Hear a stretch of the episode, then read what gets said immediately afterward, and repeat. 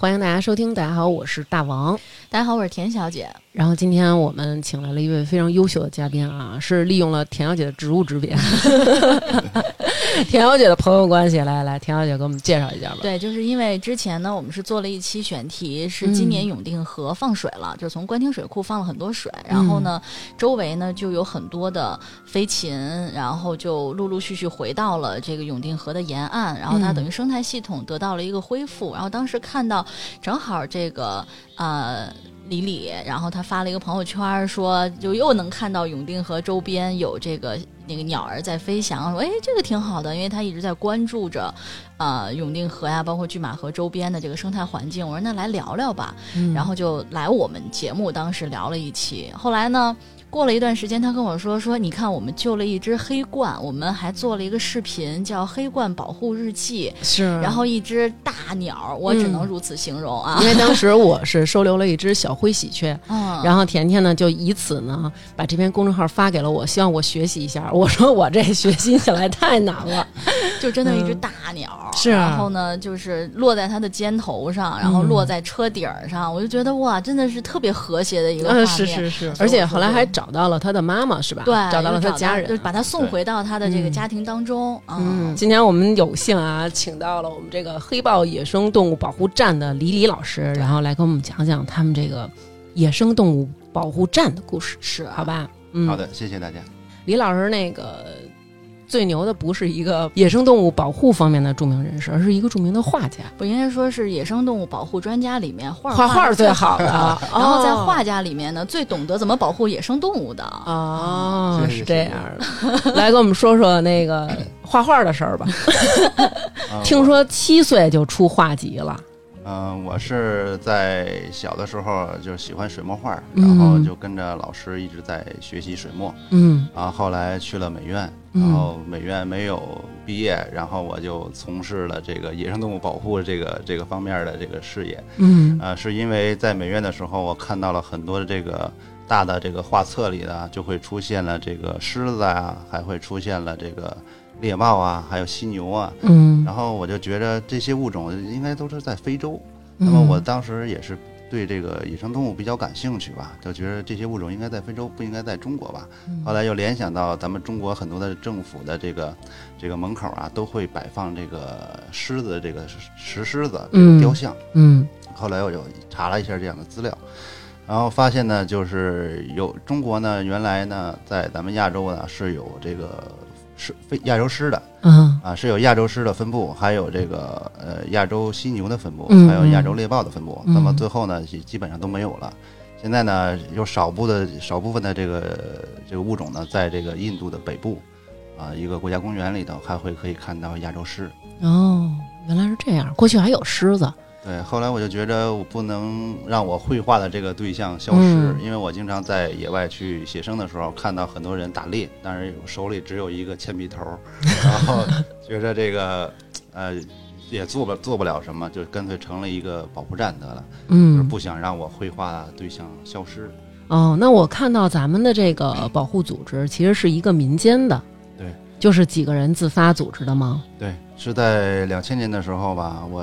呃，成立了这个保护站，当时选择叫黑豹野生动物保护站。嗯，是因为喜欢音乐吗？是因为这个觉得这个豹子这个速度很快，然后救助的野生动物的时间啊，第一时时间赶到现场，所以起名那豹。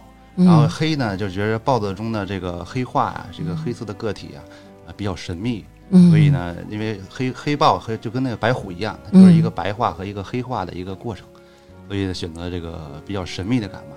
哦，黑豹是这样。然后李老师他们的基地啊，是在野三坡。对，嗯，之前我小的时候有一次去过野三坡，就在咱们小时候去野三坡的时候，还得坐那个绿皮火车呢。当时我爸提前跟我说了，就是姑娘过两天安排你一趟那个旅行，然后就是特别棒的。然后我当时想，太好了，凌晨三点我爸拍我的时候，就是闺女起床了。然后平常。早上起来上学点儿，也是那种声发黏，那种眼睛都睁不开，粘上了那种。妈呀，几点？那天就是走啊，爸走啊，你才来叫我。对，其实我一直 对。然后是拉上那个火车，然后我们就到那儿了。当时真的就是哇塞，小时候第一次去这种非常非常有点原始森林那种感觉啊，就边上全是树，密到我们小孩儿都得从中间挤过去，然后水也真是清澈见底。然后晚上的时候是让我记忆特别深刻，听见狼叫了，就是就那种哦那种。然后当时我我都惊了，然后我还问我爸，我说爸爸这是谁打呼噜呢？我爸说 说没事儿，这是狼。然后当时没事，哇塞！所以那会儿感觉那边的生态还真是好。后来又去了一次，就不再是以前小时候心目当中那个样子了。我当时是这个去拒马河什么，是因为就是也是去玩儿，特别漂亮。因为给我印象特别深刻是那个山，就是跟刀劈了似的，直上直下，然后一片水滩。对，然后呢？当时我听说，好像很多的影视剧是在那儿拍的，比如说像《三国演义》什么什么刘备跃马檀溪什么，就是飞上去说就是在那块儿拍的。我觉得哇，原来我来到了影视剧拍摄基地，就那种感觉。然后我还在那儿蹦过极，就是十度的那个蹦极，最开始啊，对。然后，但是我。真的一直就是只是觉得那是一旅游景区，对，然后从来没有想过，就它跟保护野生动物，对，还能联系在一块儿。我以为野生动物早就没有了，因为我们第二次去野三坡的时候，我还问过人家，我说我小的时候来过这儿，这儿有狼，然后人说哪儿还有狼？了，现在只有色狼，对，所以我就想知道你们在那边是怎么去保护这个野生动物啊？嗯，当时呢，两千年的时候，我们在这个位置的时候看到了黑冠，嗯，这个物种，因为当时要选择立项作为保护，你要有一个保护的对象。因为这个黑冠，当时我们调查的时候，两千年的时候是三到五只，嗯，啊，也就不多，也就是这个样子。包括到现在，今年是二十年了，那么这二十年的时候，我们的黑冠种群最多的时候是七十只。哇，这么多了！啊！那么七十只呢？黑冠呢？为什么这么重要呢？它的全球只有三千只左右。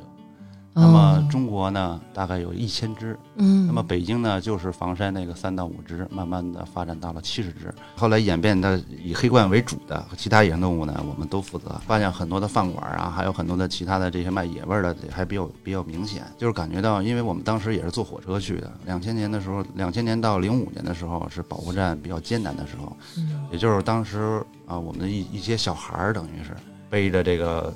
这个压岁钱印了点宣传品，然后坐火车到石路房山石路下车，然后坐马车到村里去发这个小广告去。哦，当时就是这么起来的。但是老百姓呢，给他发了，我们记得特别清楚。第一次发发这个宣传品的时候呢，嗯，他们拿拿到宣传品看了一眼，然后就放在了。石头上，然后坐上，当着面是当着当着我们的面，因为我们的一群小孩儿嘛。而且老百姓肯定就是不有这么一种说法嘛，靠山吃山，靠海吃海，我就靠靠这山，对吧？它就是这山上产的，我就吃它。对。后来到了零五年的时候，保护站就面临着第一次解体，哦，就觉着这个没有钱了啊，是所有资金、物资、财力，包括就是几个小伙伴儿。都是自愿的组合的，因为工作人员十二个，到现在也是十二个编制。那么就感觉到看不到希望了，然后找到了很多的这个很多的这个就是政府的人吧，说我们要从事做保护，怎么去做保护？人家政府说的一点错没有，人家说是你们必须要上林学院啊，必须上林业大学或者上农业大学，然后学这个专业。然后毕业以后考到我们这个公务员然后考到我们这个这个地方，你们才能从事这一行。那黑罐都灭绝了吧？那会儿 可能。对，当时那会儿呢，因为我是搞美术的，我从美院半截我就跑了。嗯。跑了以后呢，要从事这个，我不可能再重新修一遍这个这个这个课程。是。也就是，呃，边学呃边学边用。嗯。那么，呃，没有资金了，然后保护站面临着解体，面临解体。零五年的最后就剩下三个人了。啊，其他的兄弟们因为看不到了这个这个希望了，因为没有没有人去支持你，也没有因为家里也不支持你，就感觉你们几个拿着不务正业，对，拿着钱到山里头去印这些宣传品瞎发去，对啊。然后我父亲就说呢，这是一个整个一个社会都要动起来，啊，保护野生动物呢这方面才会有一点作用，对，还不是一一块作用，嗯啊。何从你们这十来个人能做什么啊？还还是这个好好学习，然后找个工作上班吧。对，大家肯定都这么想。这个比较稳定嘛。嗯啊，后来到了零七年，嗯，我就零五年到零七年这两年时间呢，我就因为我是画画的，别的我也不会，嗯，所以我就觉得我应该去用那个卖画，嗯啊，来维持我和我的保护站的生活。然后我就开始开了画廊。这两年呢，没想到呢卖的画比较火，嗯然后就就感觉像一个一个穷小子似的，就是什么都没有，忽然间我有钱了，就就这种感觉吧，嗯就觉得有钱了，什么都买。嗯，然后那个巡护车买好几个。然后呢，设备，然后这个相机、录像机、照相机，等于咱们还是没听爸爸的，还是没有挣钱了，好好生活，还是又投入到这保护站上到这里去了。嗯，然后所有的设备，野外的科研设备、监测设备、拍摄设备，包括通讯设备，全都齐了。后来忽然间，我们十来个人发现，哎，只能会开个车，然后呢，其他的什么都不会。所以人家当时劝也没劝错，你还是要学一些知识。对，我们什么什么都不会，等于是啊，就在这个时候呢，但是我们的硬件设施也有了，已经开始有保护站了，已经开始这个在这个区域内入住了，然后平常也在这儿生活了。然后就在这个时候呢，碰到了我的环保界的一个老师，嗯，他叫谢岩，他是中国科学院动物研究所的，然后他有很多的便利条件，然后他就把我们培养。花了很多的这样的大量的时间和精力啊，然后投入到我们的这些工作人员身上，让我们去学习，让我们去上课，让我们去考试，然后把我们这个半瓶子醋乱逛的的这些人变成了一瓶醋，比较稳当的一个真正的野生动物巡护员。那给我们大家说说日常咱们这些保护员都干些什么呢？比如说，我们分为南线和北线。南线呢来说呢，就是拒马河黑鹳项目。那么还有北线的呢，就是我们的这个官田水库的候鸟迁徙项目。嗯，然后每年呢都会有这个万余只的候鸟到北京停留。啊，我们当时去了这个官田水库也是也是这样的，因为看不到，呃，只是觉得是一个小水洼，有一个有一些灰鹤，七八十只的灰鹤，然后会有个一百一百只一百只左右的天鹅和其他的雁鸭类在停留。后来呢，就慢慢变成了北京市级的保护区，后来变成了国家级的湿地公园。嗯，那么这就是现在特别有名的野鸭湖国家湿地公园。哦，你看咱俩这无知的样子。所以我们在两千年的时候呢，就是整个就是铺的面比较大，整个是北京的西南、正西、西北到正北方向。我突然间觉得我跟野鸭湖建立了联系。原来只是到那儿去就是观光旅游，是吧？对对对，现在觉得野鸭湖居然是我的朋友的，对，而且是他们一步一步的造成了这个。然后我们在这个地方，因为他们只这个，我们只负责在园区里头进行巡护和监测，嗯，然后划分了核心区、缓冲区和试验区。这个巡护的概念是什么？哎，对我也想问，是吗？巡护呢？主要是在巡护候鸟啊，巡护其他的这些兽类啊。第一个是调查，第二呢看看有没有环制的。如果要有环制的，就会留下北京坐标，因为有很多的是国际上的这些鸟类，比如说我们的 A 九七、A 七四和零 T 零五这几只大天鹅，啊，它们都是蒙古国环制的。整个的关支水库一圈将近一百多公里，都是我们的一个巡护范围。每天开一遍，对，每天开一遍。呃，最主要是因为它很多鸟飞过来，它不知道是保护区，啊，它有时候它是乱飞的。那你们它的栅栏外栅栏保护区，对，栅栏外、栅栏栅栏内它是完全不一样的。栅栏外的就会有很多不稳定因素，我们要它得到更好的一个保护。那怎么让它进到栅栏内？轰它，我们就变成了这个，就像那德牧一样，就像这每天看着羊群一样，看着我们的鸟群。然后它只要是飞出来啊，只要有不稳定因素的时候，我们就要给它驱离，让它回到我们的保护区内。那么这个驱离也是非常科学的，包括投喂都是非常科学的，一套一套的这样的，就不会让它形成依赖和习惯，说我就不走了。对。那么其中还有一块呢，就是我们的北京市兽类调查项目，也就是保护站最初为什么叫黑豹野生动物保护站的一个重要意义，就是我们一直在寻找北京的豹。那么北京的华北豹的出现呢，证明是北京的生物多样性是就是完整的了。嗯，现在我们已经通过在咱们整个北京的西南、正西、西北、正北方向，嗯，半包围这个区域内有将近两百台的红外线相机，都在实时的向我们传输这些物种信息。嗯，所以我们现在已经看到了有狐狸、狍子、野猪、斑羚。很多很多其他的兽类已经出开始显现的很多了，就是它等于是华北豹有可能的食物，因为它的食物多，每个站点也都发挥着不同的作用。我们这个兽类调查是项目这个站呢，我们管它叫野猪沟分站。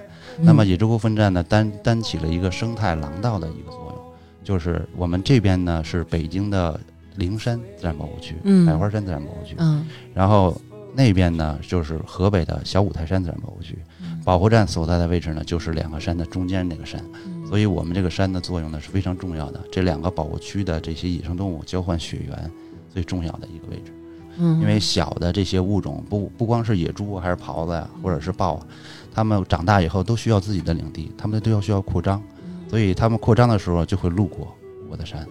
那我想知道啊，之前我看过您那个报道，就是说你们会在各种地方设置什么红外线的拍摄呀什么的，说这个野猪有野猪的道儿，啊，兔子有兔子的道儿，然后包括什么东西都有什么道儿。之前我们前两天啊来了俩朋友，他们就是房山的，然后说他们在小的时候呢，他们就会下笼啊去逮这些小动物，逮个刺猬啊，什么逮个野鸡呀，然后逮个什么什么那个小松鼠啊。他说每一种动物都有自己的道儿。那你们这个也是从老师那儿学来的，还是在日常生活中靠摸索？这个就是我们的，就是谢老师给我们的帮助，就是嗯更大的一个重要意义。就是他让我们去上的那些课程啊，实际上的那些课程的这些老师都是原来的最优秀的猎人。现在国家让他们转产，林业上让他们转产变成了巡护员，真是艺多不压身。高原上呢叫生态管护员，然后这个平原或者东北地区呢或其他地方呢叫生态，就叫这个森林巡护员。然后我主要是学的是野生动物的追踪这方面比较感兴趣，所以我就是看他们的粪便呀、脚印呀，还有这些的痕迹啊，来分析这一区域内的物种大概有多少。好厉害！然后通过这方面来找到它的这个附近的活动范围，然后架设红外线相机，等于让那个红外线相机发挥更大的作用。对，有没有当时学的时候，比如说老师教过说，哎，这个。动物它的这个踪迹啊，怎么分辨？这个动物的粪便是什么样？怎么分辨？有没有这种特别神的？有的，实际上很简单，就是我们大概分成两大块儿，一个就是猫科，一个犬科。那么猫科的这个动物呢，它特别喜欢那个炫耀自己，嗯，所以我们在野外监测的时候，不论是在三江源啊，还是在其他地方啊，见到这个有这个这个猫科动大型猫科动物出现那个位置呢，会有这个大的这个裸露的石头。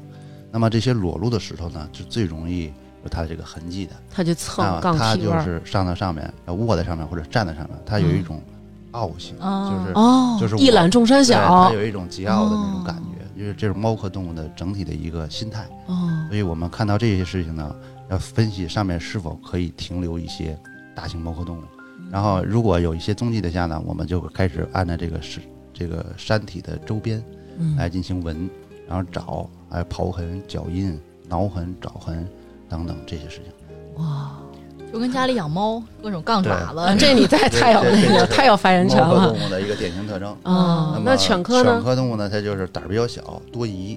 所以呢，它就基本上爱溜边走。你这跟我们平常感觉想象中的好像不太一样。是这样，因为你见着的都是仗人势的犬。明白了，明白了。就是我忘了，我看那个狗，那狗跟我厉害，是我爸在后边站着。原来你把你叔叔拿开，你看那狗还这样吗？哦，原来是这样。对，所以我们要找到这个山山脊边上啊，要发现这些痕迹呢，然后大部分呢。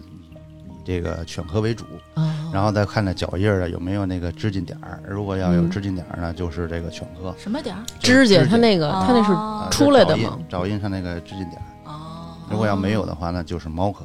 然后再分析它是干嘛来了，它是留记号来了，还是发情期啊，还是还有它的体重啊有没有小的啊，都可以去分析出来。体重怎么就看那个爪印深浅？对，爪印深浅的大小就可以估算它的这个体重。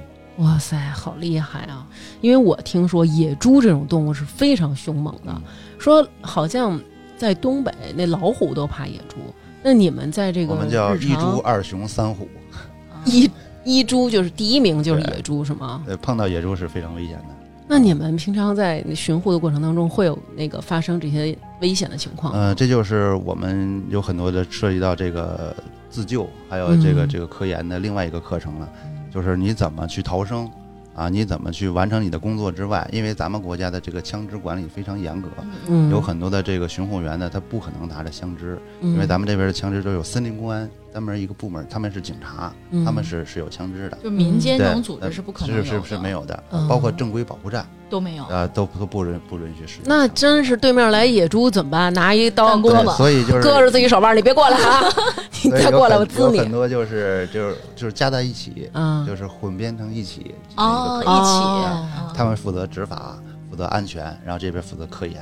哇塞，我有一个朋友，他是我高中同学，然后他说他爷爷小的时候有一次去百花山，然后爷爷呢就是他们爬山爬渴了，爷爷跟小朋友走散了，然后说他爷爷就走走啊，听见前面有哗哗水声，找着一小溪，然后他爷爷哇塞高兴坏了，狂喝那水，结果喝着喝着觉得怎么那么大动静啊，然后就觉得怎么这么大动静？前面感觉就跟有人那个拿盆泼水似的，然后再往上游一看，有一熊。然后爷爷当时就是往地上一坐，对，当时就是两双遍齐下，但是可能那个熊觉得实在是太臭了，没理他，然后熊就自己走了。后来，然后爷爷说太可怕了，在百花山看见熊了。就咱们碰到这种情况，一般会比如熊什么猪，我们怎么撒腿扭头就跑？我们可以可以通过咱们这个平台给大家就是大概介绍一下。哎，我有一个，咱们怎么怎么跑？我听说有一个啊。说从那个就是买点那个豹子尿，豹子尿能买着豹子尿？哎，不是，我这就是听说说你这个就是你们护林员可能比如说有那个标本那个叫嗅味剂哦，就说你要带点这种就是。大型猛兽的，比如说那个今天出去，咱们这最近可能经常能遇上野猪，然后你可以带点豹子气味的东西，说它就很害怕你。实际这些都是传说，包括见熊装死。那应该怎么办呢？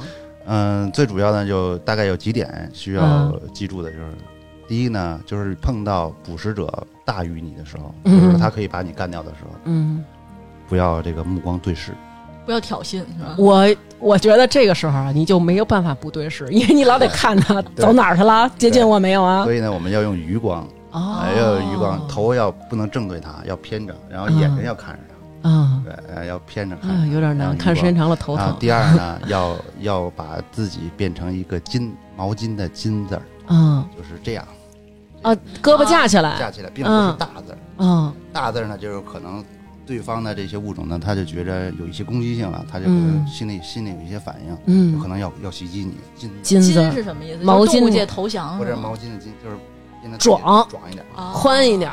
嗯，哎，我想我想问一下啊，我比如说现在甜甜是这个小动物，不是是大型的捕食猛兽，我侧面对着它，眼睛看着它，我表示出一金，然后逃走，我是侧面横着走吗？对，你就是退倒退。倒退着离开，斜着离开它，而且折线离开它。那我用发出一些怪声，把它吓得，比如说给给给，不不用，什么都不用，就是之字形是吗？如果这两招还不好使的话，然后比如说我们，我就是想吃，我就是今天就要把你干掉，嗯，你让我给家里打一电话。然后你首先你还要找一个肢体语言，就是你要手里有登山杖啊什么的啊，这都是最好的一个武器，并不是说要打它，并不是说要戳它啊，最主要是一个支点，它要袭击你的时候，这就是一个距离。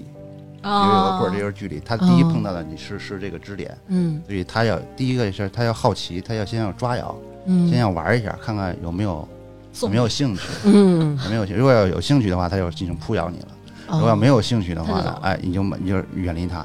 如果这个招还不行，他就今天就干你了。然后我们今天真够狠的，他今儿就要干你了。你们平常也是这么跟你们的护林员兄弟们这么说的吗？干你了。然后我们身上，比如说出去旅游啊，都会有有背背包，你知道吧？嗯，他只要一扑上来，人的本能，包括我们，嗯，都得跑，这是一种本能，本能的一种一种想法嘛。是肯定。呃，就是不不自觉的就会逃跑。那你在逃跑的过程中，你必须要要做一件事情，就是你首先要把你最重要的这个包，最沉的这个包。嗯，抛到地面，而不是要抡出去，就是让包掉在你和猛兽中间。对，要自然落地，包一定要自然落地。当自然落地的时候呢，物种呢就会搞感觉到呢，这是你的幼崽或者你身上的其他的东西，哦，它就开始进行撕咬了啊，你有可能就争取一些时间。对，那么为什么说不能扔手表啊，不能扔这这个手套啊什么的，帽子呀都不能扔？要一个扔最大的，第一你能减重。能跑，第二呢，就是你扔，你先扔手套，再扔帽子，他玩着玩着没意思哦，这也是这，这也是那，他就觉得你身上还有好玩意儿。对，等你到扔到最后了，哎，还是热，还是热，它就没有任何意义，它照样会撕咬你。明白了。等于这招还不行的话，还还有最后的，还有招吗？还有还有最后的，等于就是它要。你包也扔了，它也撕咬，撕咬完了以后呢，它还追你。然后我们身上巡护员身上啊，尤其是咱们中国的巡护员身上，都有一个哨，不是说咱们网上传的那么流那那个时髦的那那那那哨，什么熊哨、狼哨，那些不是那些哨呢？你只能说是在你的放松的状态下，玩的放松的状态下可以吹响。在紧急情况下呢，是哦吹不响。我知道那个，就是你要是你得是那个气是缓缓的那种进去，它才能出那声。你要是那种紧急情况下没有这个功夫让你防野兽啊，就是网上很多这个，有有带指南针的，有有有带那个那个打火机的。你想，我都已经跑这么半天了，我又害怕。我一看见他，我还能你你等会儿，我吹得上啊，容我两秒，然后我先喘过这去。呼，还得缓缓的再吹，太难了。所以那个哨呢，只是网上大家可以玩一玩就可以了。哦。但是真正会吹的还是管用的。但是一般咱们老百姓是不会吹的。嗯。最简单的办法就是足球那个场上有那那种哨，铁哨。那种铁哨好像十来块钱，嗯，十来块钱那个哨是最管用的。当他要扑咬你的时候呢，你把你这一切的事情都做对了，都没有任何问题，他还要今天要干你的话，那么我们今天就要把这个哨。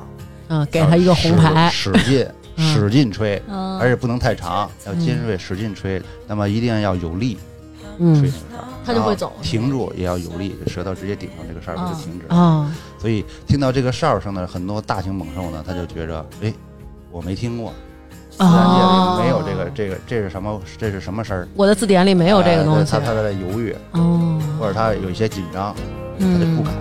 所以在这个期间呢，你有很有可能就会就可以逃生了。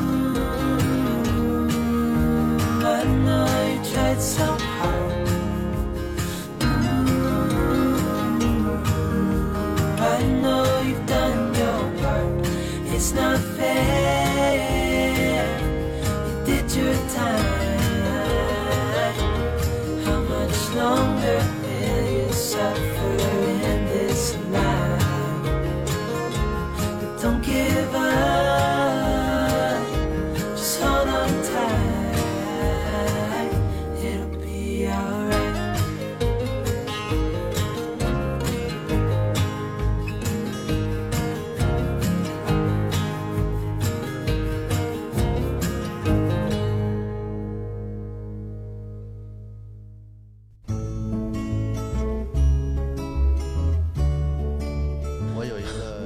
叫郭旺旺，他是个博士。嗯，头几次呢，我去看他的时候呢，然后天鹅那那个阶段正好他交接班的时候呢，天鹅是离开的。嗯，等于候鸟的尾声，嗯，要离开了。嗯，或者北上或者南下。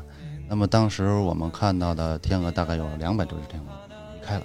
离开的时候，我就告诉他，我说身上的巡护员那个哨，嗯，可以吹，嗯，按照我的节奏吹，嗯，你吹它可能会回来。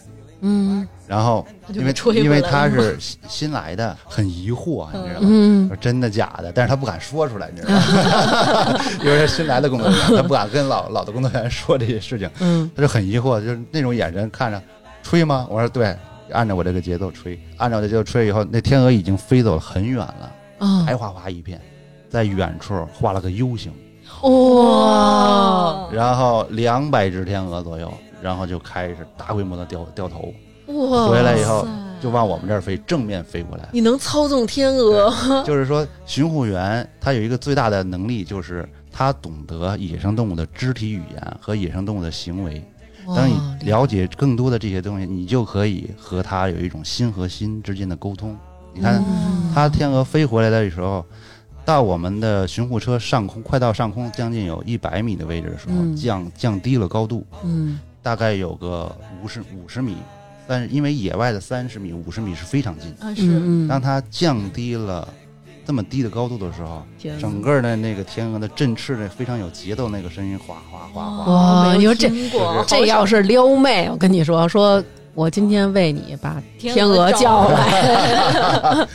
然后，因为天鹅的振翅是羽毛和羽毛的碰撞嘛，摩擦的声音。而且有一对天鹅的这这个声音还是比较明显的，比较亮，所以这就哗哗哗哗。什么时候能听我们？对，我们可以求听，随时去。春秋的时候都会啊，春秋都可以，都可以随时。哇！因为他就是过来降低高度以后，然后看了我们巡护车一眼，然后就离开了。天鹅说：“谁吹的？有什么？”然后为什么呢？就是因为我们在极端天气的时候，这些哨音是他们的救命的声音。就是在极端天气的时候，大雪封光铁水库啊，或者密云水库大下大雪，六六天将近一周左右，嗯，然后雪层达到一定厚度，它下来以后找不到食物，水又水又冻冰了，所以我们会有一些科学的一个投喂，所以在科学投喂这个课程中呢，就把这些天鹅有一些这样的感情。所以现在的天鹅呢，在咱们关铁水库呢，将近有六百只左右。哇，好棒！我们有大天鹅、小天鹅和油鼻天鹅三种天鹅在北京同时出现。啊，还有一个就是 A 九七、A 七四、零 T 零五这个缓我也觉得都是飞机。对，实际我们的工作人员就是，我们就感觉我们是在地勤人员，所以引导他们，引导他们，引导他们起降。哎，那给你讲讲罐罐，我觉得真是一个啊，就特别罐罐的故事，复杂的故事。罐罐是几级保护动物？罐罐是国家一级，它是在我们这儿救助野生动物是家常便饭，就基本上当天或者一两天就给它放掉了。啊，比较住院的，我们给它转走了，嗯，转转走去住院，去国家的部门去住院去。如果人家那个四肢健全呀，体质挺好，只是当时懵了，或者当时 不知所措了，犯了一些错误坠落的啊，我这一些正常的话，我们就当天基本上都给放了。嗯，所以罐罐这只呢，我们也就是当天给放了。因为在前些日子啊，我就是小黑罐离巢的这个阶段，它这个离巢的时候呢，我们就觉得这个这个时间非常重要，要加大了一个巡护力度。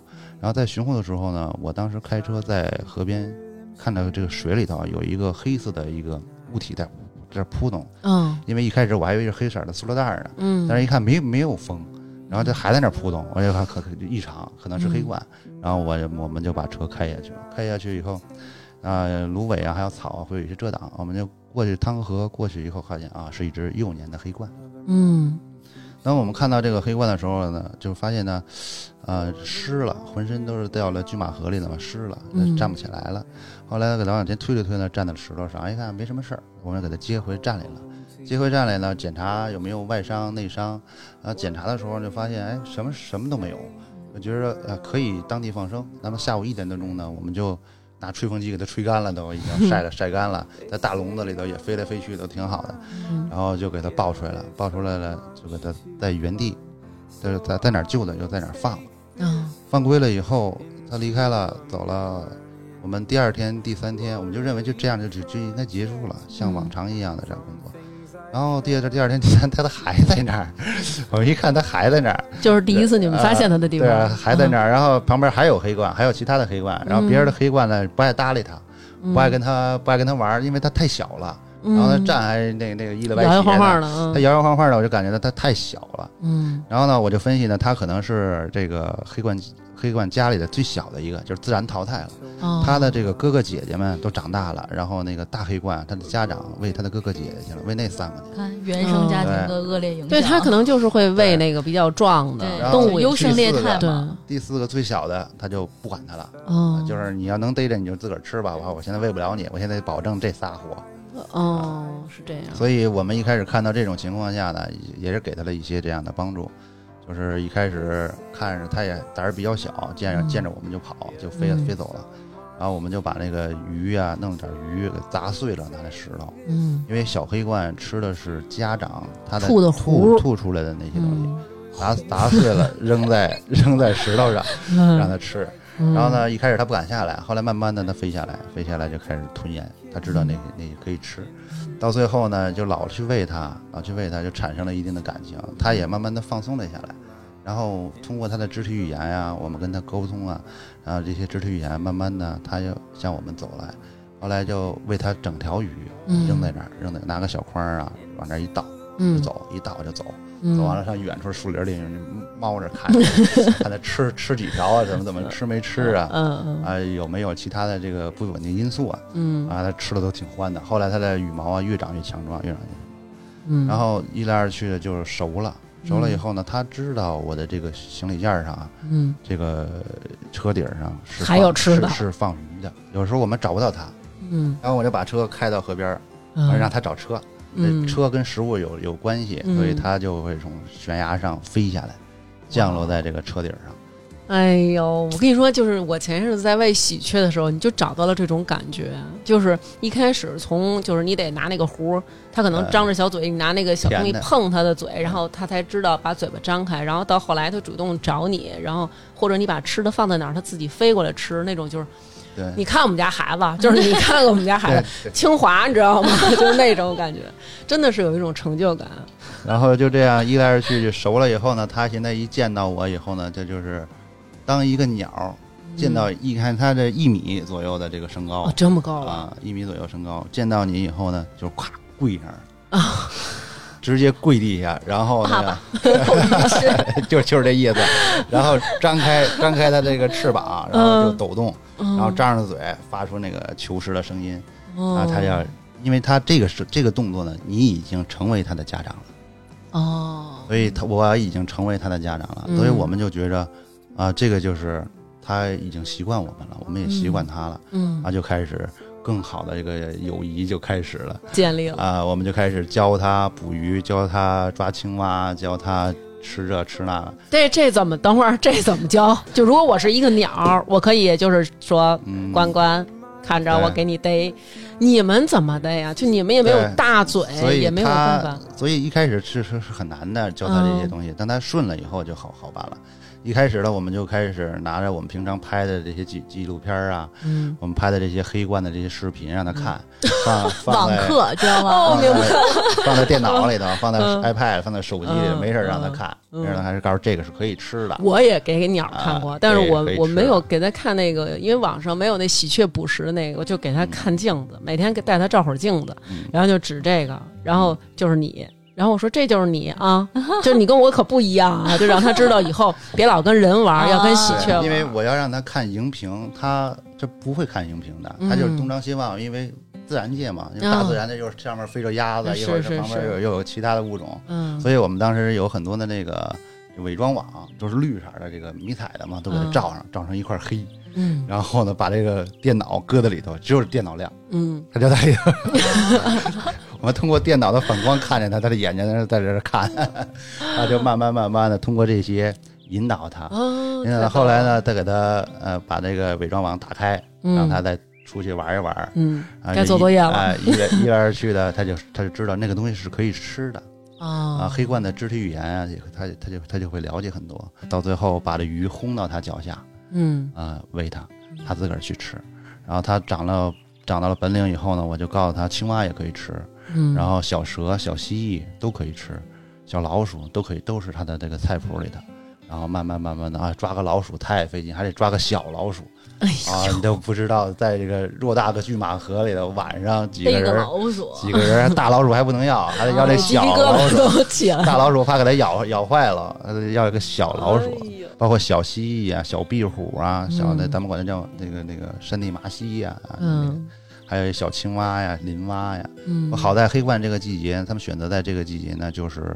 很多的小蝌蚪已经变成小青蛙了，嗯，食物比较充足，对，都这么大的小青蛙，嗯，所以就觉得像那个炸酱面那个 肉丁儿，你这还让不让人吃？他这一会儿他就能吃饱了，所以他就这样一点点学会了很多的本领。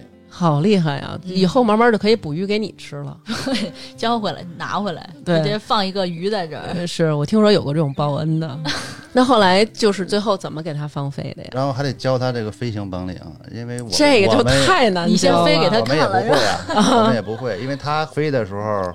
呃，一溜歪斜的，就是北京话，就是一溜歪斜的，一会儿不稳定，一会儿扎树林里了，一会儿掉河里了。我老感觉，就我们家那喜鹊啊，就我老感觉它好像弱，就别的那鸟感觉就是啪啪就是扇几下，然后而且它能飞好远，你感觉翅膀特别有力，羽毛也长得油光水滑。但是我老觉得我们家这特糟干，然后而且你知道它在我们家就现在你看到在家里飞啊，它从那个角往这个角飞，然后我老公在中间站着，有时候它飞飞三五遍，他就会觉得累。飞到中途，在他脑袋上停会儿，然后他就再走。就这样，因为他有时候飞的是挺好的，有时候飞的就不好。后来我就发现呢，因为我们在关堤水库做天鹅、做灰鹤保护的时候，因为知道他们这些就是老的这些，这这这些这个头雁呀，或者是头鹅呀、头鹤呀，他们都会迎风起飞。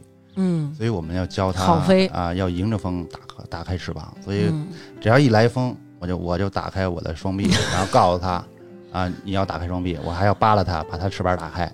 然后就是一来就天天就跟它腻在一块儿嘛，所以就是一来风就这样，一来风就这样。然后慢慢的，它也知道这些肢体语言，然后最后面向风，然后它腾空而起。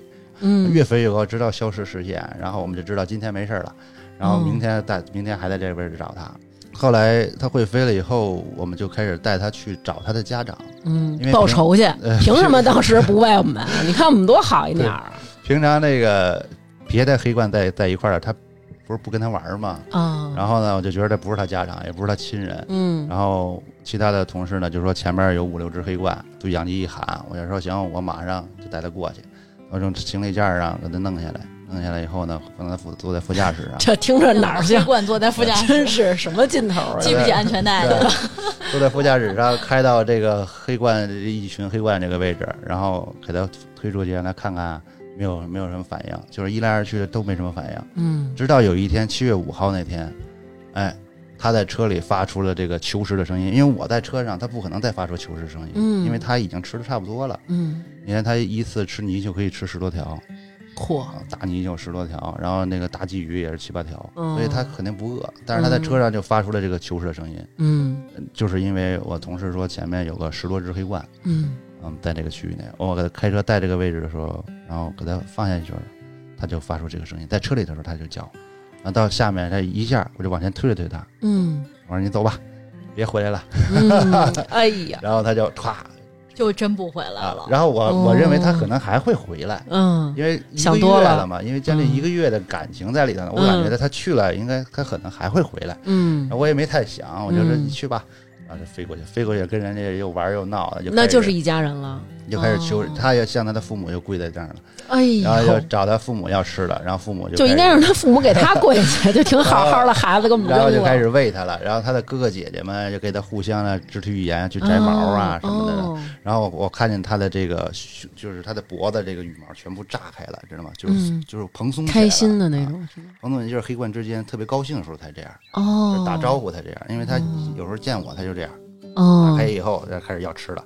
哦，那后来回来了吗？后来就没回来，然后就看着他就这么走了。走了以后呢，我把车调好头，我就看着他嘛。嗯，看着他，我就说，呃，我说你还回来不回来？你要回来，我就给你弄晚饭去；你要不回来，我哎呦，卑微！你要不回来，我就不逮鱼去了。真的，我跟你说啊，就是说，我觉得这个野生动物这个事儿，我干不了。就从养这喜鹊，我就发现我干不了，真的是个悲伤的，因为真的就是你知道那种感，投入太多情感了，你投入太多了，因为你会觉得你要培养它什么，培养它生活以及生存的能力，生活能力太难培养了，就生存能力还好，你可能教他这个怎么吃，那个怎么弄，但是生活的能力你还得教他社交。当有一天他有全部的这个精力，全部的这个能力去适应这个社会，去融入他自己这个群体，就像。我们养孩子一样，你把你的孩子养好了，这就是背影，父母子女一场，没错。看着他的背影，不必追，你就是在目送他渐渐的远离。但当有一天他真正的远离了，哇塞，就是那种你感觉你的心被挖去了一块儿。我当时就是那个他，我带他到河边嘛，然后我就特意啊，这几天我还出去观察，因为他是灰喜鹊，我就在外边看。就这边都是黑喜鹊，然后我觉得黑喜鹊特别凶，我得找那个灰喜鹊的群。结果发现有好多只灰喜鹊，就我们这边可能是喜鹊比较多。然后我就在那儿给他把那笼门打开。然后一开始呢，他在我们家都是散养，我就是放它的时候，我带着一个笼子，我把它装在笼子里放出去，然后打开笼门，它不跑，它在那儿冲我叫，然后我就拿那手拍拍那个笼子边儿，然后。我那手能自来自就那个从那笼子出来进去的嘛，然后它就意识到这笼门开着，我要出来了。平常都是有时候是不是要喂我了，或者晚上该睡觉了我才回去。然后它从那笼子里钻出来，钻出来以后一下就腾空了。然后那个时候我当时就是那种眼泪骄傲，没那会儿我是骄，那会儿我还跟那个李老师一样的 骄傲，就是那种我儿子，我们家孩子飞走了还会回来的，就是还抱着那种还会回来的，老了，腾腾腾就飞走了。然后我那种感觉就是，行吗？你行吗？你就你就自己跑了，你你还是得回来啊什么的。然后在那之后就没有再回来。对，什么叫翅膀硬？对。然后我那几天就特别担心它会被流浪猫吃了，我特想出去真的虐猫了。我们当时心情是一样的，我们当时就是它离开了以后嘛，然后我把车吊好了，吊好了我就看着它，然后我又下车，然后。我我我的习惯动作就是拍腿啊，我一拍腿，然后我还我是拍我是拍胳膊啊，他的这个叫声，完他自个儿的叫声我给他播放，嗯，他自个儿听，就是他听得高兴的时候他就飞过来，要他只要饿他就会过来，嗯，后来没有想到呢，他的家人呢家长呢正好去喂他，嗯，然后那个他的哥哥姐姐们又玩在一块儿，而且又十只，一加他是十一只，嗯，在十一只的时候，我们判断呢是两大概是两个家庭的黑管在此交流。所以呢，整个这是他们的一个种群，嗯，所以它是一个小规模的种群在这块儿。后来他就这样，我就看着他走啊，我是走还是我是不走啊？还是他走？晚饭准不准备啊？所以我就一直盯着，盯了一个多小时。他吃饱了喝足了，他在那晒太阳。晒太阳呢，后来呢，他就是他的家长，嗯，就是就说天黑了，可能因为他们黑冠啊是是在山山崖上夜宿的，哦，他要回到山崖上去去睡觉。所以他们就一个一个一个一个，然后一片哗就全飞了。嗯，然后最后飞的时候，我也认不出来哪个是他。嗯，最后呢，最后走走走走走了，走了以后到第二天，我也是怕他会有什么不测呀，或者再怎么着啊。嗯，我还去问他，还还不会不会来呀？呃，就再也没有出现。嗯，然后直到前几天又看了他一次，后来最近又看了他一次。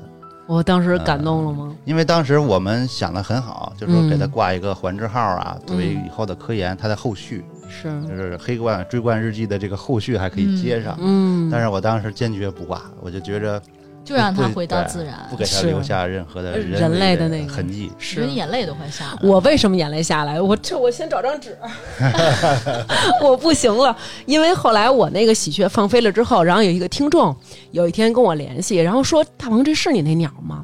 然后你知道，就是真的是你养儿千日。你那个为什么？对，是因为你那个太多只黑鹳，他们在远处都飞起来了。对。但是你知道这个喜鹊，它就在我眼前的时候，你绝对能看出来，它就是它。然后我说是它，他说我说你给我拍一个叫声，然后就是再拍一个视频，然后他拍了一个视频，我说没错，就是它。然后我好多朋友说说你啊，你就是给自己啊，就是安排这么一故事，说你就是可能太会演了，说你这能是吗？然后我叭叭找两照片，我说你看这照片。就是他那耳朵这边秃一块儿，我说这就是他。然后来，而且人那听众跟我说，说他呀还特别爱飞飞飞，然后露我们这听众他爸脑袋上。我说那肯定就是他。然后而且就是包括他起食的时候那个声音，还有那个动作，他每次一起食时候，他脑袋上那毛会立起来。对，他这个地儿的毛他就滋就立起来了，然后就是根里。对，然后就特像。然后我说，我说我可以确定啊，这个就是他。但是你知道这种高兴这种心情来自于哪儿吗？来自于我特别骄傲。就是我特别骄傲，对我把它 培养出来，然后这个一一周的时间吧，然后它飞到一个十公里远的地方，在北大那边，在那边安家了，然后可见它生活的还是很幸福的。虽然说它会去向人类乞食，但是也证明它在这个喜鹊这个种群当中，其实对它能生存了，因为它不是天天去要吃的。所以我觉得哇塞，我好为他骄傲呀！他就知道他过得他的种群融为到一周左右，嗯，或者三天以上，嗯，他就完全的把这个人为的这些关系全都给忘掉，忘掉。然后他就是他的生活中只有他的家族，还有他的这个同伴，嗯，所以他的同伴呢有一些应急反应，所以你大可放心，他不会受到伤害。就是他会教他，就是他的同伴会教他啊，这个要避开，那个要避开。是我当时，我当时还挺担心的。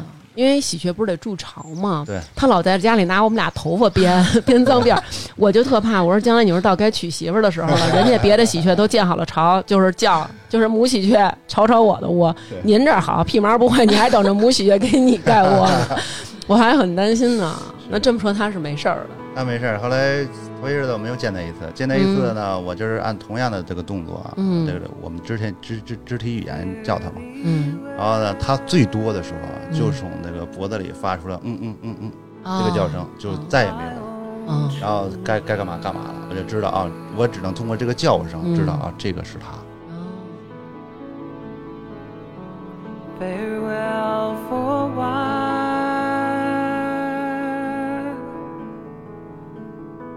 I'm going away.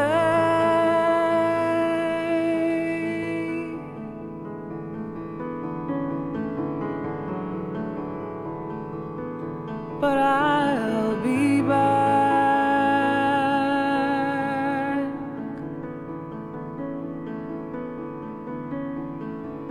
Though I go ten thousand miles,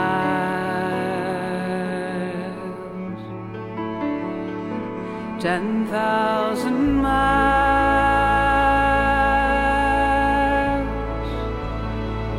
my own true love.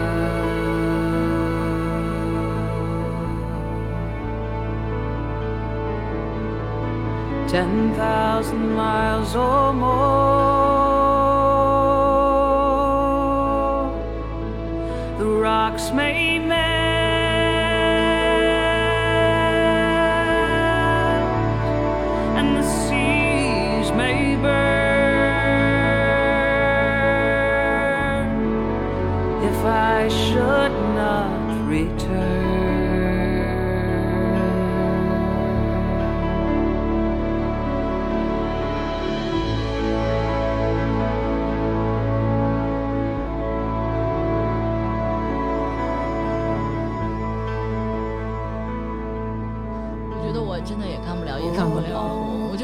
我会投入特别多的感情进去，对然后我我接受不了就是。分离，对，然后我我还有他的印象，但是他已经不记得我了，没错，就是这种感觉。但是同时吧，你又希望他过得好，对对对你又希望他能跟你分离的彻底，你又不想跟他分离，你又想要这种依赖。我的天哪！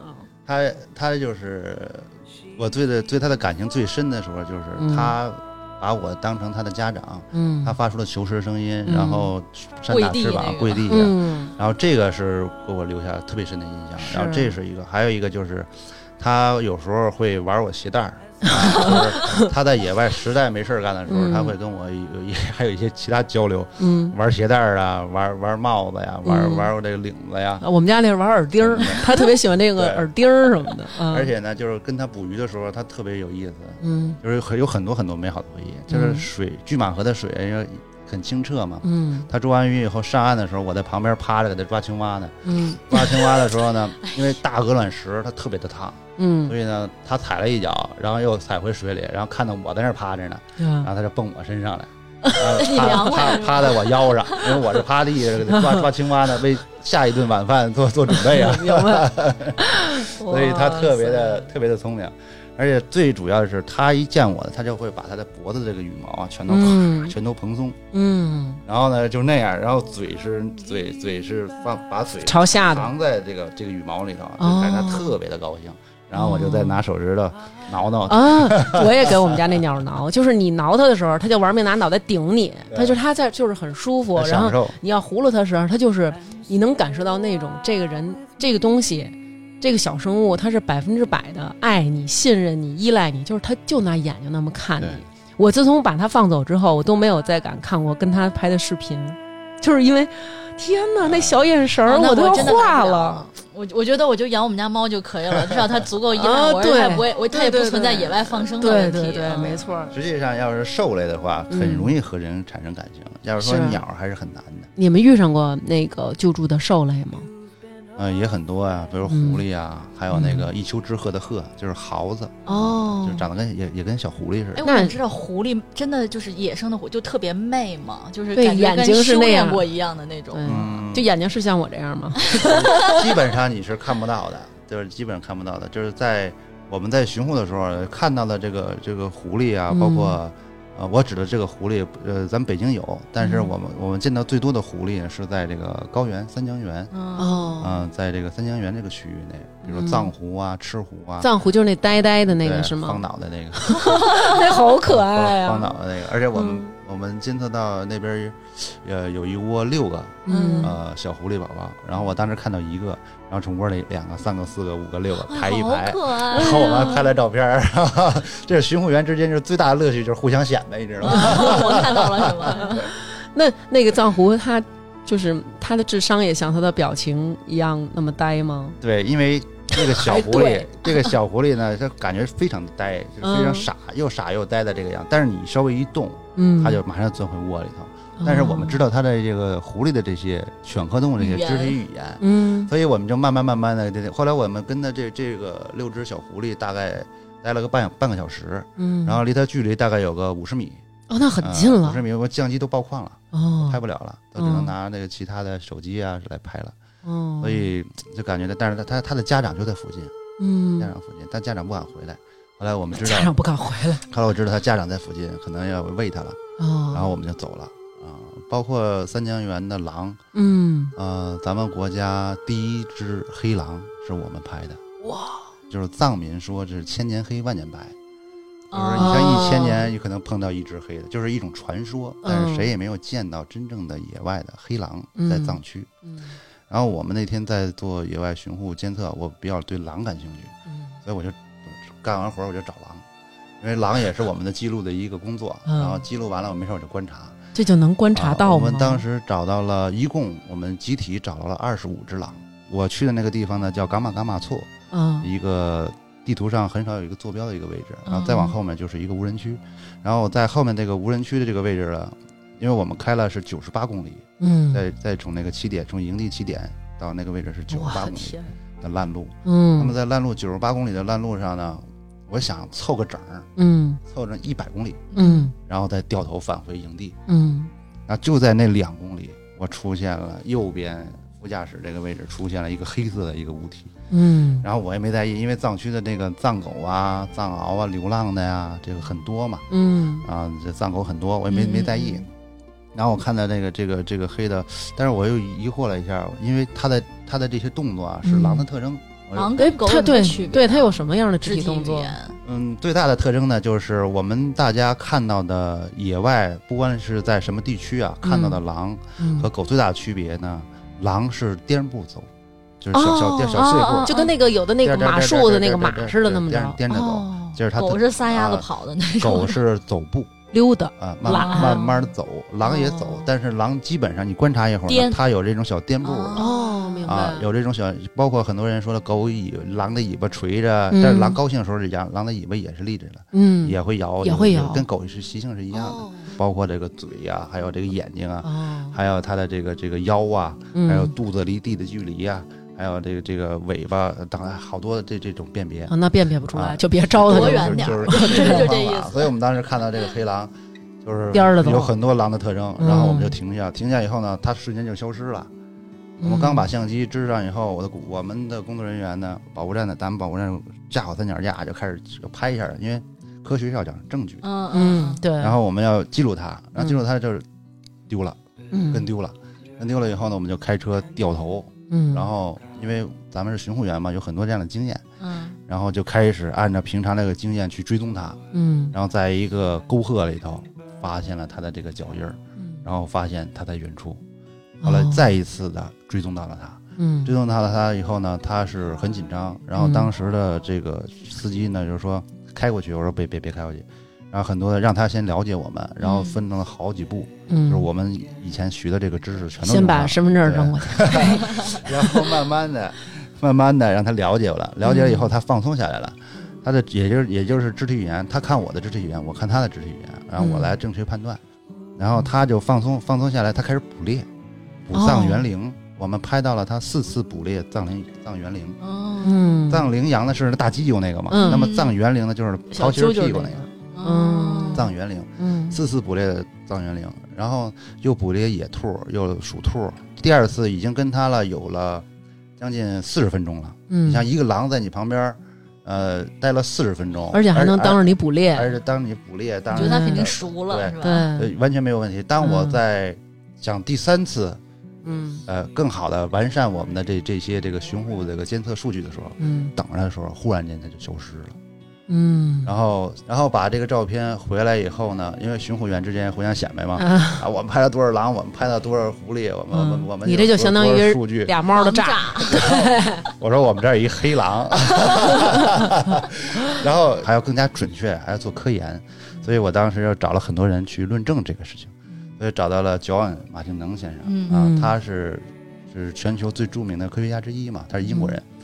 呃，中国鸟类手册是他写的，然后近一百年里的有十个新发现的物种都跟他有关，哦所以他是非常重要的一个人物。嗯，所以我就找找到他，然后把照片发过去了以后，他说狼母的，然后我当时，母的，然后我们这屋的人都崩溃了，母的，我跟你说啊，这真是一种能力。前两天有一听众朋友给我发了一张照片，说我想知道这个是什么，你能帮我问问吗？然后我只看了一眼这个照片，我就告诉听众，我说这是老鹰，这是一个黑色的老鹰。然后那个结果我就赶紧拿着这张照片去问我认识的这些博物学家，然后呢，博物学家告诉我了，说。这是一只家鸡，然后我说哦，我说那我明白了，这是一种叫做黑鸡的。他说不是因为色儿 就要瞎叫，他说这就是一只家鸡，只不过是它是黑色的而已。然后我说你确定它不是老鹰吗？他说我确定不是老鹰。然后我把这个照片又传到了我的老师谢老师那儿嘛，嗯，然后现在百度上一打黑狼，全是这样的信息。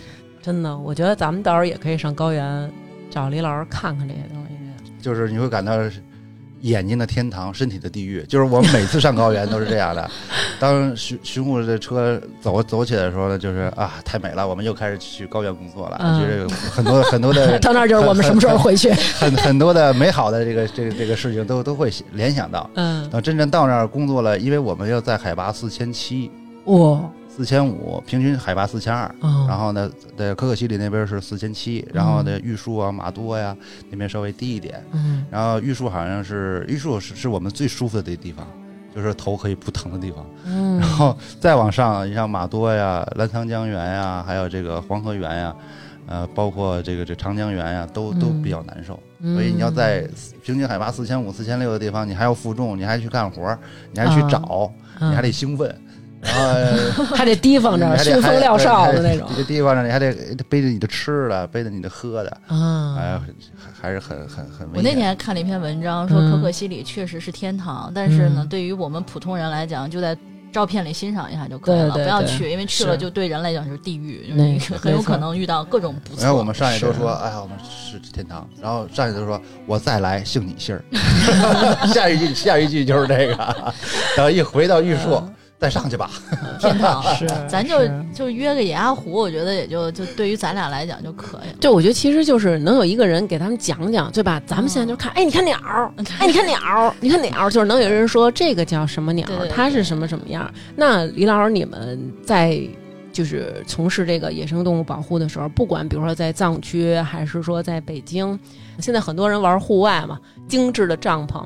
然后那个小锅什么野餐垫儿，哎，什么小咖啡，小咖啡，对对对，然后什么黄铜的小碗儿，然后里边弄得倍儿好，倍儿精致，然后咕嘟一锅什么小咖喱，什么 什么煮点什么炖点小牛肉什么的，然后往饭上一盖，哎呦，我们我们都吃，你们是什么？我们基本上都是基本巡护餐嘛，巡护餐就是烙饼加土豆丝儿，烙饼加咸鸭蛋。然后要不就烧饼，加点儿，这加点儿其他的什么老干妈呀什么的，其他的这些食物。嗯，你们就基本上出去就在外边要待多长时间？不一样，看你的工作任务是什么。然后我们基本上很少带帐篷，就是如果要离离车很近的话，车载是可以有的。但是要徒步的话，这个帐篷很沉，而且工作人员工作量非常大，天当被地当床，所以我们就会有一个。防雨的一个布单子，嗯，就是那个边上打的全是眼儿，嗯，彩的那个，嗯，然后找根棍儿一搭就行了，或者是找个几个石头一一搭，下雨时候披一下，啊，就这样。所以我们的衣服都是湿了干，干了湿。你看我这裤子，我们这巡护这这这这裤子，这迷彩的这个，嗯，一年洗一回或者两回。我看这裤子边上那毛边是够可以的，流苏的。昨天昨天我还特意换了换了一下战士服，啊，换了一下，因为后边那已经开线了呢。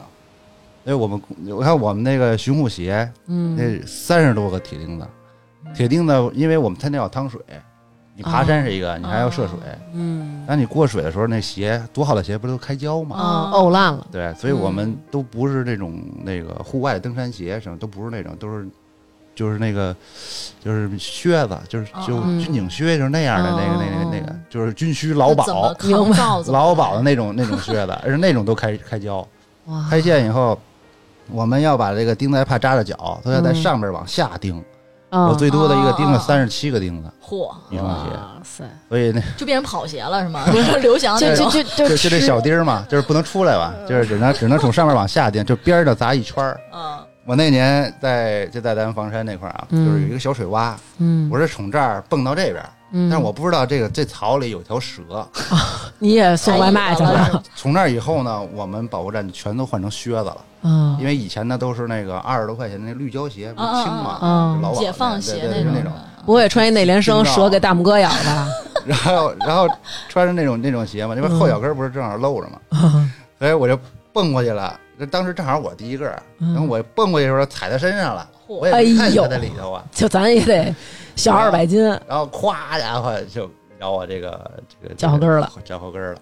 然后当时我都绿了，你知道吗？因为因为当时的这种环境下吧，我没有看清它是什么蛇。哦，好像说就是你得看清它。对，那个然后它就跑了，挺危险的。走远了，我其他的工作人员都都特别惊艳，就咵就去找那蛇，就看什么品种。嗯，然后过去，我就我就举着腿。我我已经坐在水里了嘛，嗯，举着腿，我说兽医 兽医，我说我这不会锯腿吧？然后呢，他们几个看着蛇说啊，没事儿没事儿，放心，大可放心，大可放心，就个草蛇，是个草蛇啊。你这要是明儿我出出去要上山里徒步去，我还老得跟你们保持着联系，随时这是什么蛇？不是你没看有一姑娘说前两天特别神，就直接挂急诊，举了条蛇就进来了，摇摇手，然后直接缠手，就这他咬的。对对对，实际在北京有有一种蝮蛇是有毒的嗯，然后其他的蛇大部分都没什么毒。说香山就有，其实就是以我们的经验，就管它叫土球子，嗯，就是咱北京话叫土球子，土球子就是短粗胖。哦，就千万别招，就是碰到这种蛇，但是所有蛇尽量都别招，因为你不知道有有没有毒。你看我，我是做兽类追踪的，又做鸟。但是对蛇不是特别了解，但是我们其他工作人员专门做蛇的，他他们特别了解。但是你不敢保证，他每次都跟你一组啊，知道吧？而且再加上现在有很多乱放生，不管是拿着几麻袋吧，就是嗯，不管是哪儿的蛇就乱放，然后引起很多的恐慌。放蛇的，放那乌龟的，还有放鱼的，对，一一桶一桶鱼往往水里倒，就是真的特别不好。首先第一个可能热带鱼人直接就冻死了，你这是杀。还有那种把陆龟直接往海里扔，往水里扔那种，巴西龟什么都特别不好。而且关键是我那天前两天还看一新闻，就是谢老师发在他们那个群里说，现在中国已经有六百种什么外来物种入侵，就非常严重。我老师写了一本叫《生物入侵》，实际很多的宗教协会，它并不是说让你去放生，人家叫护生。因为我们跟僧人聊过，人家说就是我们要救助了，然后再放掉。我们是救死扶生，叫放归嘛，不是给您搬家，叫护生，并不是说让你。你你上哪哪去买？点个菜单啊！我要多少条蛇，多少个鸟，然后我到一地儿一念什么经，让一放，是那都不对。就跟比如说北京某一个寺，然后门口全是拿小笼子逮的那些小鸟啊什么的，然后你买一笼子，你可以上山上放去，放以后他们再给逮回来，然后再放。实际有很多信仰是信仰是没有问题的，只不过他给念念歪了，其他人不懂的这些方面的人，他给完全给念。我朋友说还在什么朋友圈发小视频，就一桶一桶往里倒鱼，跟那什么啊什么放生阿弥。弥陀佛，随喜。我说不造孽行吗？真是这么回事。对，很容易造成生物入侵。对，呃，跟我们说说，比如你们在野外会遇上什么虫子呀？哎呦，咱不不聊这一趴，虫子太多了。你特像我们玩游戏里面那猫头鹰。我们保护站，山顶的保护站，因为是去年才通水。你看我们两千年干到一九年才通水，我可受不了。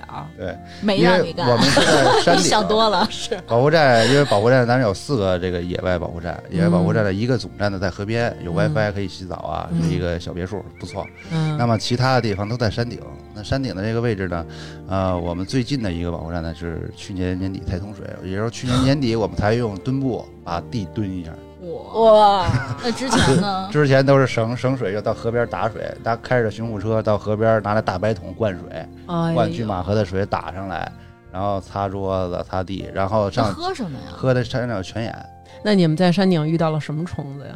啊，那太多了！你看我们保护站那个，就是晚上睡觉的时候一翻身把蝎子压死了。我这啊！然后被蝎子蛰蛰了，被蝎子蛰了，疼痛难忍，然后就滋哇乱叫。那这睡得着吗？这要搁我这就不睡了。我觉得，对，就是有一个课程叫灯诱，你知道吗？就是晚上弄一块布，然后有很多的小昆虫在上面，认认识动物啊。就是因为我们那个保护站吧，它这个光源机会基本上很少，嗯，所以好多人到我们这儿去拍星空啊，拍什么的，嗯。但是，一只要一开灯，哇塞，那就各种各样、各种各样的都有，有好看的，有不好看的。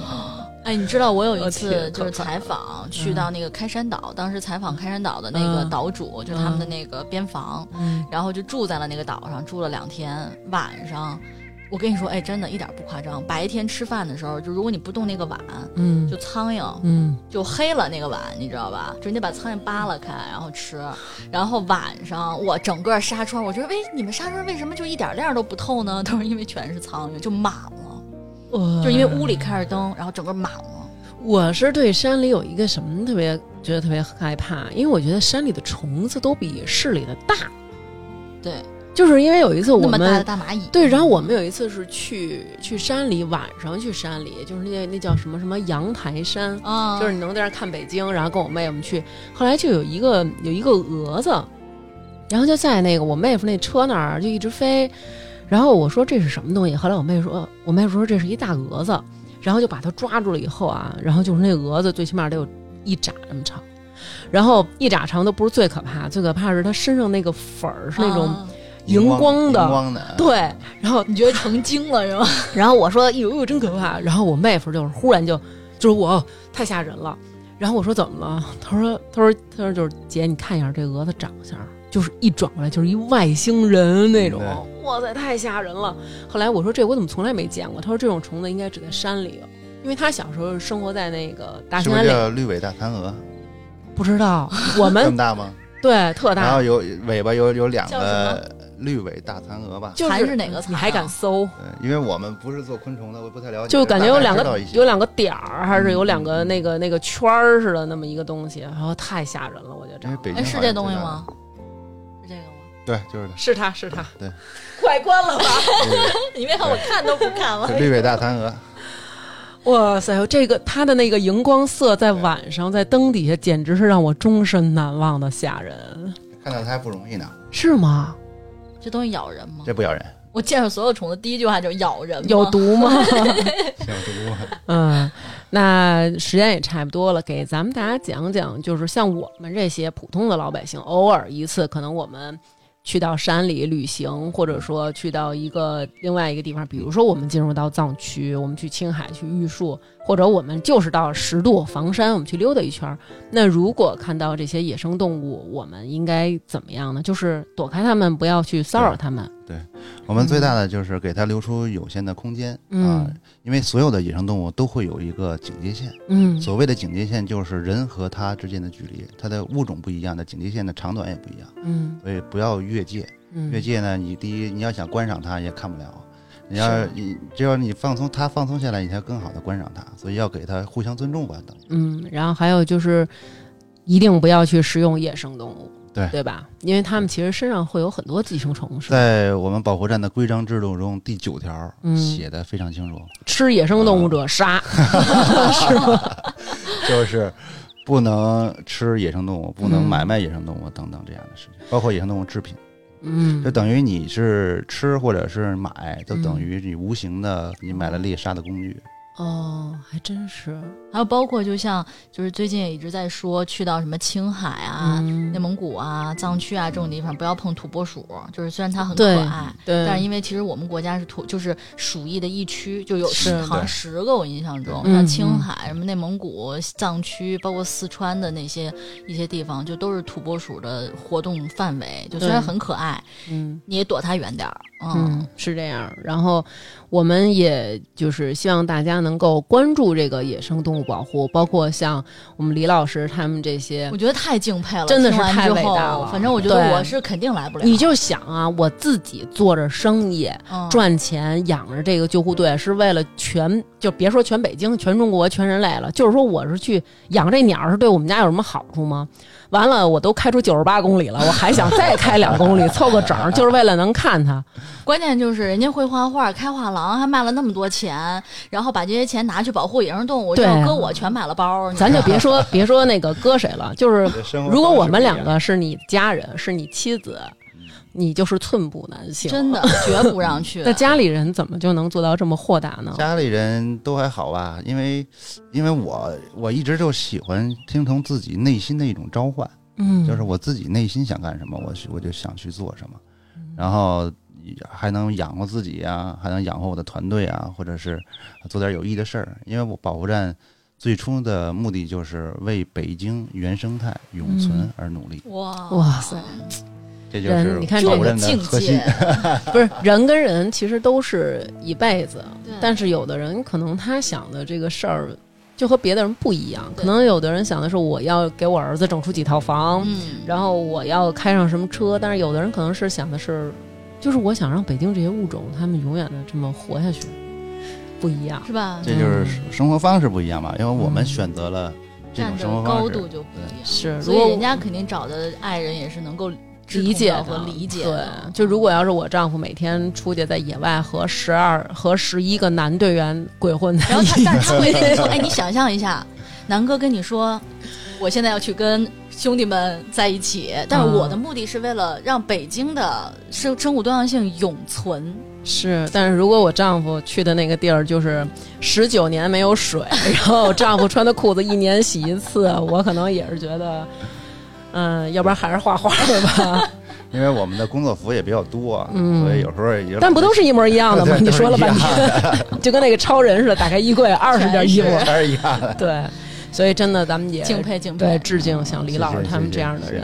那你们有什么活动我们可以参加吗？比如说我之前看到有那种带小朋友，那种都是得学校跟你们联系吧？嗯，也不一样，有亲子的，有学校的，还有那个企业的，那不一样。咱们有那个工作人员专门联系的。哦，就直接搜你们保护站就可以对，？因为它是好像现在只是疫情疫情结束吧，嗯，现在可能还稍微差一点好做，这个活动，因为保护站山区嘛，嗯再加上这个可能人和人之间嗯，这个亲接触比较比较近啊，是对好吧。等到也以后那个疫情那个结束了，然后好点儿了，你们那儿要有活动，我们可以报名参加。行，太好了，就先要求去看天鹅，好好好，我也想看没问题。战鹅。振翅回来的对呀天鹅。对呀好感动啊。在关内水库那么大的一个区域内，因为嗯它有的天鹅它不在野鸭湖里头，有的天鹅在野鸭湖里头，嗯。但是我们野鸭湖只是我们其中的一个点，嗯。但是六个片儿区，六个片儿区那个水域特别的大。我建议一下，一会儿因为这个李老师录了那个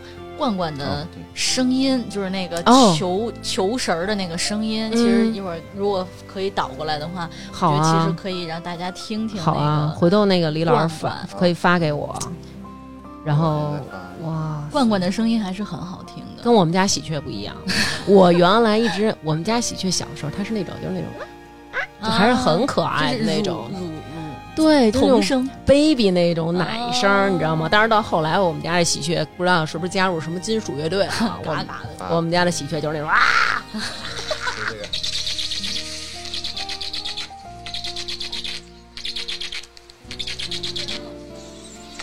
这哦就，是它求食的声音，因为这个鹳类啊，它不像鹤类，嗯。鹤类它特别喜欢展示自己，而且善于鸣叫，嗯。而且有些肢体的跳舞的一些舞蹈非常嗯。嗯嗯。那么鹳类呢，它是比较含蓄，它是嗯基本上不叫，嗯。所以呢，它也喜欢在这个小溪里啊、觅食啊，喜欢躲在这个隐蔽处。哦，真好。如果大家想看这个罐罐的这个这个日记啊，咱们可以就是去李老师他们有微信公众号吗？可以跟我们大家说一下保护站官方网站可以看到。嗯，怎么搜呢？呃，黑豹野生动物保护站黑豹野生动物保护站就可以了。然后里面点开视频，嗯，有视频链接上有很多。可以看到罐罐，对也可以看到罐罐在李老师身上的样子，嗯是吗？对。然后老父亲正在捕食青蛙，是吧？特别的慈祥。嗯，好吧，那就是最后呢，我们也祝愿李老师和他保护站的站员，然后大家工作顺利，然后为我们北京提供更多的这种野生动物的保护，为野生动物他们创造一个更好的环境吧也。是希望期待李老师能够早日给我们带来好消息，说华北豹回家嗯，对对，是这样的，好吧？那这期节目就是这样，谢谢甜甜，谢谢李老师，好，谢谢有。机会再来跟我们谢谢大大家讲讲家，好吧？好嗯嗯，本期节目就是这样，拜拜。听众朋友们，大家好！本期在微店发发大王哈哈哈为我们进行打赏的听众朋友有：五星上将 G C 下士甘甜甜、狐狸子、王翔、边宇、李小聪、宋小姐、郭鹤、李孝臣、V V、快乐湖、格格乌拉乌、小昭叔叔、Sunny、王倩文、无敌、吴倩、发发大王的小曼曼呀、罗家没有海、董路、大王想念你的付费节目、不爱吃馒头、王甜甜小朋友、谁谁、王对对、快乐湖、李先生、雅不茶、小轩轩、格德米斯、造句面、哆啦 A 梦、吴新宇、梅子、冉大朵、齐总把头、李孝臣、星星眼、安娜，就是大萌萌、旺旺仙女、张小姐、挥发娜拉是贤妃、C C、宋承业、王文、张金鑫、金属熊、周大姐、张元、小德性、饼干、江玲玲、钱文杰、宋楠，哈哈哈！二肥子是个小胖子。十里分永强、黄小娜、张妹没有抢到首单的梁宇、孔德天、七斤火龙果、爆米、李岩，我最爱的秦块小可爱、外外爱大王宝宝的妮子、游唱诗人还没有上岛的老谢呀、世藏、Vincent、王一怡、以毅、张博瑞、文中宇、王女士、大王的粉丝、未来铺满胡同里的小可爱、高子、李斌金、姚明、西罗库马改名字依然爱大王、饶小次和。气生财刘小迪，那可不一定。来一瓶八二年的 latte，露露，好想一夜暴富啊！钱钱钱，我爱你，快来我这儿。二哥，曹文军、齐维佳、世子、咖喱给给、梁超、殷动森相爱的 YNG、周韵 Z。夏天我来了，大王姐姐开心吗？小北、驴满地熊、猪头小队长陈维，我就爱把免费节目当付费节目听。宅龙奶奶奶气的小丁丁禹兮钱多多萌炸天灼灼灼然北京青年路风华绝貌大美妞建威之萌宋爽阿瑟晶晶我喜欢大王赵华旭张浩钟哲奇听了一个大王一个袋鼠的么么哒史先生想吃鱼张云平欣欣陈林侯嘉欣邝杰零一。没有蜜的熊，周先生的噔噔，卢思乔方便面，马俊驰白嫖了好几年不合适，又有哈嘿嘿哈哈嘻嘻，乐乐的爸爸不卡壳的折子，艾里克斯艾玛。Frank 张热爱大王没有之一，希望大王平安顺利。小然王尼布陀尼姑刘尚坤刘梦琪元帅胡师傅乌米王女士寿康宫的老阿姨大王是我干妈小璇小冷哥哥李晨朵拉许义栋李先生徐明春 KC 瑞瑞丁丁丁丁子史西玉杨帅嘉欣爱小草寇亚南江玲玲 Sarah 谭生僧曾你们的月月吉成武徐志颖。梁劲东、刘雷、陆秋燕、陈可娜、陈蕊、叶娟、苗艺静、骨头、陈建飞、刘亦菲、闹脾气、大哥推荐糖花卷特别好吃。王小管了个饼，狂吠鲨鱼王苞米豆、付小婷、熊大熊、我小刘娟、biang biang biang、行者、刘晓岩、韩雨安、比利山、豆豆大爱大王张怡、酱酱妈、基督山、孟贤贤、吴小周、丹丹丹丹妮、sexy small monkey、mini 苏丽丽、樊森没有付费就来。拿赏金灿灿七七王硕，丢丢丢丢徐明阳，邵倩，陈美丽，胡鑫，徐明明今天谈恋爱了吗？宋女士，别是个傻子吧？装姚彩虹，李宝妮，不孝女杨飒的老父亲哭马，赵明鹏，哈哈，炒客大王郭有礼，刘杰，王仲，李航航，张英雄，粉了大哥很多年，大哥的吕 color 最爱彭艾迪，朱鱼斌子，花花卷，如意，彭大胖，color，杨君越。嘉盛王子后长村首富贺富贵张杰吕波快乐湖还有史先生，非常感谢大家为我们进行的打赏。考虑到疫情对大家工作和收入的影响，所以我们一直也没有更新付费节目，然后也在积极的研发小程序，希望能够给大家带来更好的收听的感受。那么在此还谢谢有这么多的朋友为我们打赏。真的是非常感谢大家真心实意的支持。最后，我们要感谢罗德为我们提供的设备赞助。